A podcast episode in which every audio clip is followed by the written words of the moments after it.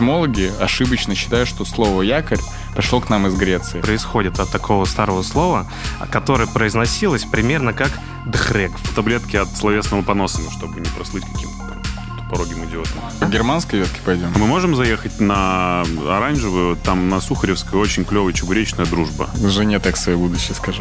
Это «Словесин» — подкаст о происхождении слов. Новый сезон, новый формат. С первой этимологией мы разбираемся с гостями. Меня зовут Игорь Серегин. А меня Никита Песецкий. Погнали!